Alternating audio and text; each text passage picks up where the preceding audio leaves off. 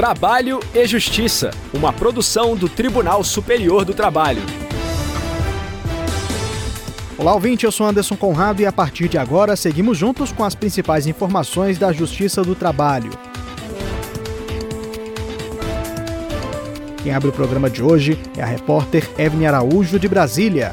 Terceira turma do TST reconhece direito de vítimas de Brumadinho à indenização por dano-morte. E sexta-feira é dia do quadro Destaques da Semana. Você vai ficar por dentro de diversas iniciativas da Justiça do Trabalho. Se liga, o programa já está no ar. A terceira turma do TST reconheceu a existência de dano-morte e o dever de indenizar os herdeiros de 131 trabalhadores mortos no rompimento da barragem do Córrego do Feijão, em Brumadinho, Minas Gerais. O acidente ocorreu em janeiro de 2019. O termo dano-morte é uma referência ao sofrimento dos trabalhadores que perderam a vida e aos prejuízos resultantes do acidente de trabalho. Saiba mais com a repórter Evne Araújo. A ação civil pública foi proposta pelo Sindicato dos Trabalhadores nas Indústrias de Extração de Ferro e Metais Básicos de Brumadinho. A entidade alegou que o dano-morte decorre da exposição direta ao sofrimento e à aflição nos momentos anteriores à morte, resultando na perda do direito de existir.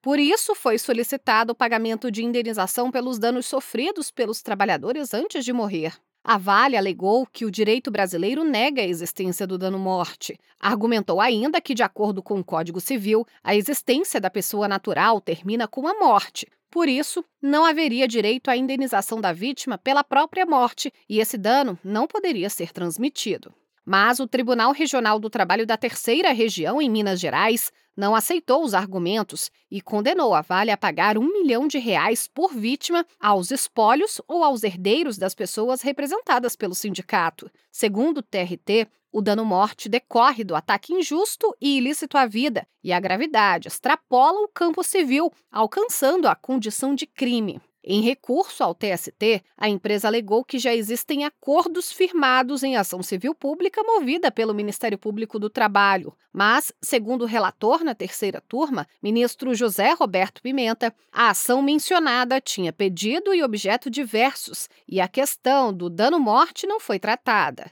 O ministro rejeitou ainda a pretensão de excluir do processo as pessoas em nome das quais já tinham sido feitas transações individuais, com cláusulas de quitação ampla e geral.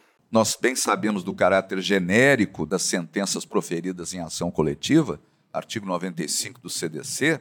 Isso não foi desnaturado pela simples fixação de maneira uniforme de um valor indenizatório individual em favor de todos os substituídos. O cumprimento do direito declarado nesta ação para cada trabalhador substituído dependerá, sim, da especificação do direito de cada interessado, na fase de liquidação. É assim que se faz a liquidação das decisões coletivas. Em relação ao mérito da condenação, a Vale insistiu no argumento da inexistência do direito ao dano moral para a vítima em razão da própria morte. Porém, o relator lembrou que o direito à vida está consagrado em inúmeros diplomas normativos. Além disso, a proteção judicial efetiva e a responsabilização do infrator pela ofensa a esse direito estão previstas na Constituição e na legislação infraconstitucional, que adotam o princípio da reparação integral do dano. Para o ministro, o direito à indenização pelo dano-morte é autônomo e distinto dos prejuízos sofridos pelos herdeiros ou familiares da vítima, independe de a morte ter sido ou não instantânea. O que está em jogo aqui é a proteção jurisdicional, a tutela jurídica do direito à vida do próprio trabalhador que faleceu, que foi vítima daquele lamentável acidente de trabalho. Quem praticar ou lesar ato lesivo por ação ou omissão a direito subjetivo de alguém, é obrigado a repará-lo por inteiro, não pela metade, não em parte. Artigo 186 do Código Civil e seus desdobramentos. O relator foi acompanhado pelos demais ministros da turma. Ao votar, o ministro Alberto Balazeiro citou tese da doutrina do direito italiano utilizada em casos de dano-morte, no sentido de que, se o direito tutela, o direito vulnera. Se você tem algo que é atacado, você tem que ter uma resposta. Então você não poderia ter um tipo de dano que fosse levado a cabo e esse dano não ter indenização correspondente. O ministro Maurício Godinho Delgado afirmou que, embora houvesse uma lacuna na jurisprudência da Justiça do Trabalho quanto ao dano-morte, o tema está implícito na Constituição da República e no Código Civil Brasileiro. Cabe sim a indenização ao ser humano que teve a sua vida ceifada e, evidentemente, essa indenização vai se transformar num patrimônio jurídico que vai ser transmitido aos herdeiros. Me parece que a afronta é gravíssima e é uma violação de um complexo de direitos da personalidade do indivíduo. Por fim, a terceira turma também rejeitou o agravo da Vale contra o valor da indenização fixada em um milhão de reais por vítima. O colegiado considerou o montante razoável e proporcional à gravidade do acidente.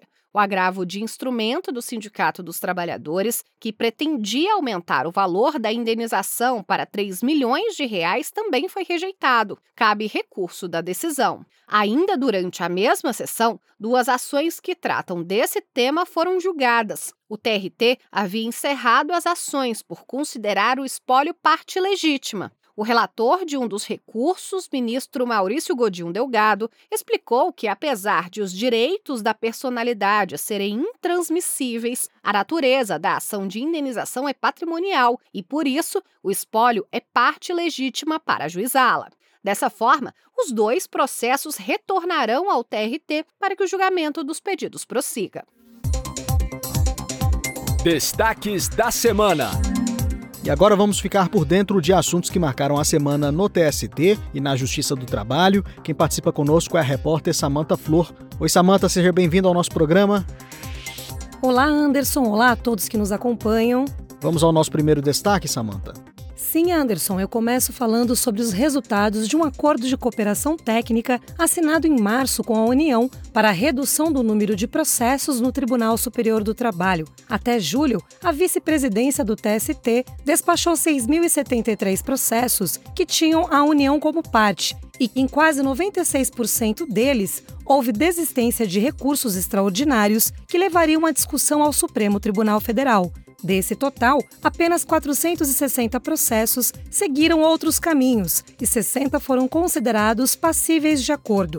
A União já apresentou seis propostas de acordo e cinco já foram homologadas pelo Centro Judiciário de Métodos Consensuais de Solução de Conflitos do TST.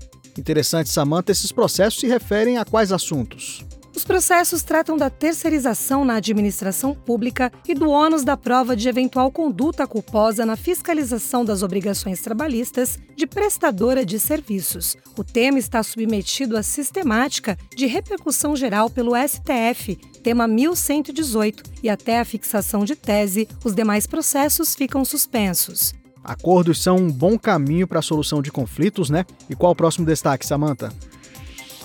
Agora eu trago novidades sobre o processo judicial eletrônico. As áreas de negócio do PJE nos tribunais do trabalho estão com um novo modelo para o planejamento e a priorização de atividades. É o votação de demandas, que é um processo mais colaborativo, democrático e eficiente para definir as prioridades de ajustes no sistema conforme a necessidade dos usuários. Que interessante, Samanta. Com a nova ferramenta, as áreas de negócio vão poder registrar votos nas demandas que entenderem ser prioritárias para o alinhamento das atividades, não é isso? Exatamente, Anderson. A partir da votação, que é realizada antes do planejamento, é gerada uma lista ordenada de demandas. Não havendo impedimento, elas serão priorizadas e implementadas. O modelo segue os parâmetros usados na gestão de produtos nacionais do Conselho Superior da Justiça do Trabalho. Tenho certeza de que o novo modelo vai oferecer melhorias aos usuários. A colaboração de quem utiliza o processo judicial eletrônico é fundamental.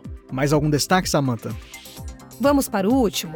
Hora de pegar o calendário. Entre 28 de agosto e 1 de setembro será realizada a Semana Nacional de Aprendizagem. A iniciativa é do Programa de Combate ao Trabalho Infantil e de Estímulo à Aprendizagem da Justiça do Trabalho, em parceria com o Ministério Público do Trabalho e o Ministério do Trabalho e Emprego. Durante esses dias, diversas ações serão realizadas pelo país com o objetivo de promover a inserção de jovens no mercado de trabalho na condição de aprendizes. Excelente iniciativa, Samanta, e o que está previsto aí na programação? Serão promovidas, entre outras atividades, audiências públicas, feirões e eventos relacionados à aprendizagem profissional. Palestras e mutirão de julgamentos de processos sobre o tema também serão realizados nas varas e tribunais regionais do trabalho. Aproveito para fazer o convite aos nossos ouvintes, Anderson. Não deixem de participar. É só procurar o TRT da sua região e conferir a programação para a Semana Nacional de Aprendizagem no seu estado. E eu encerro por aqui. Até a próxima, Anderson. Obrigado pelas informações, Samantha.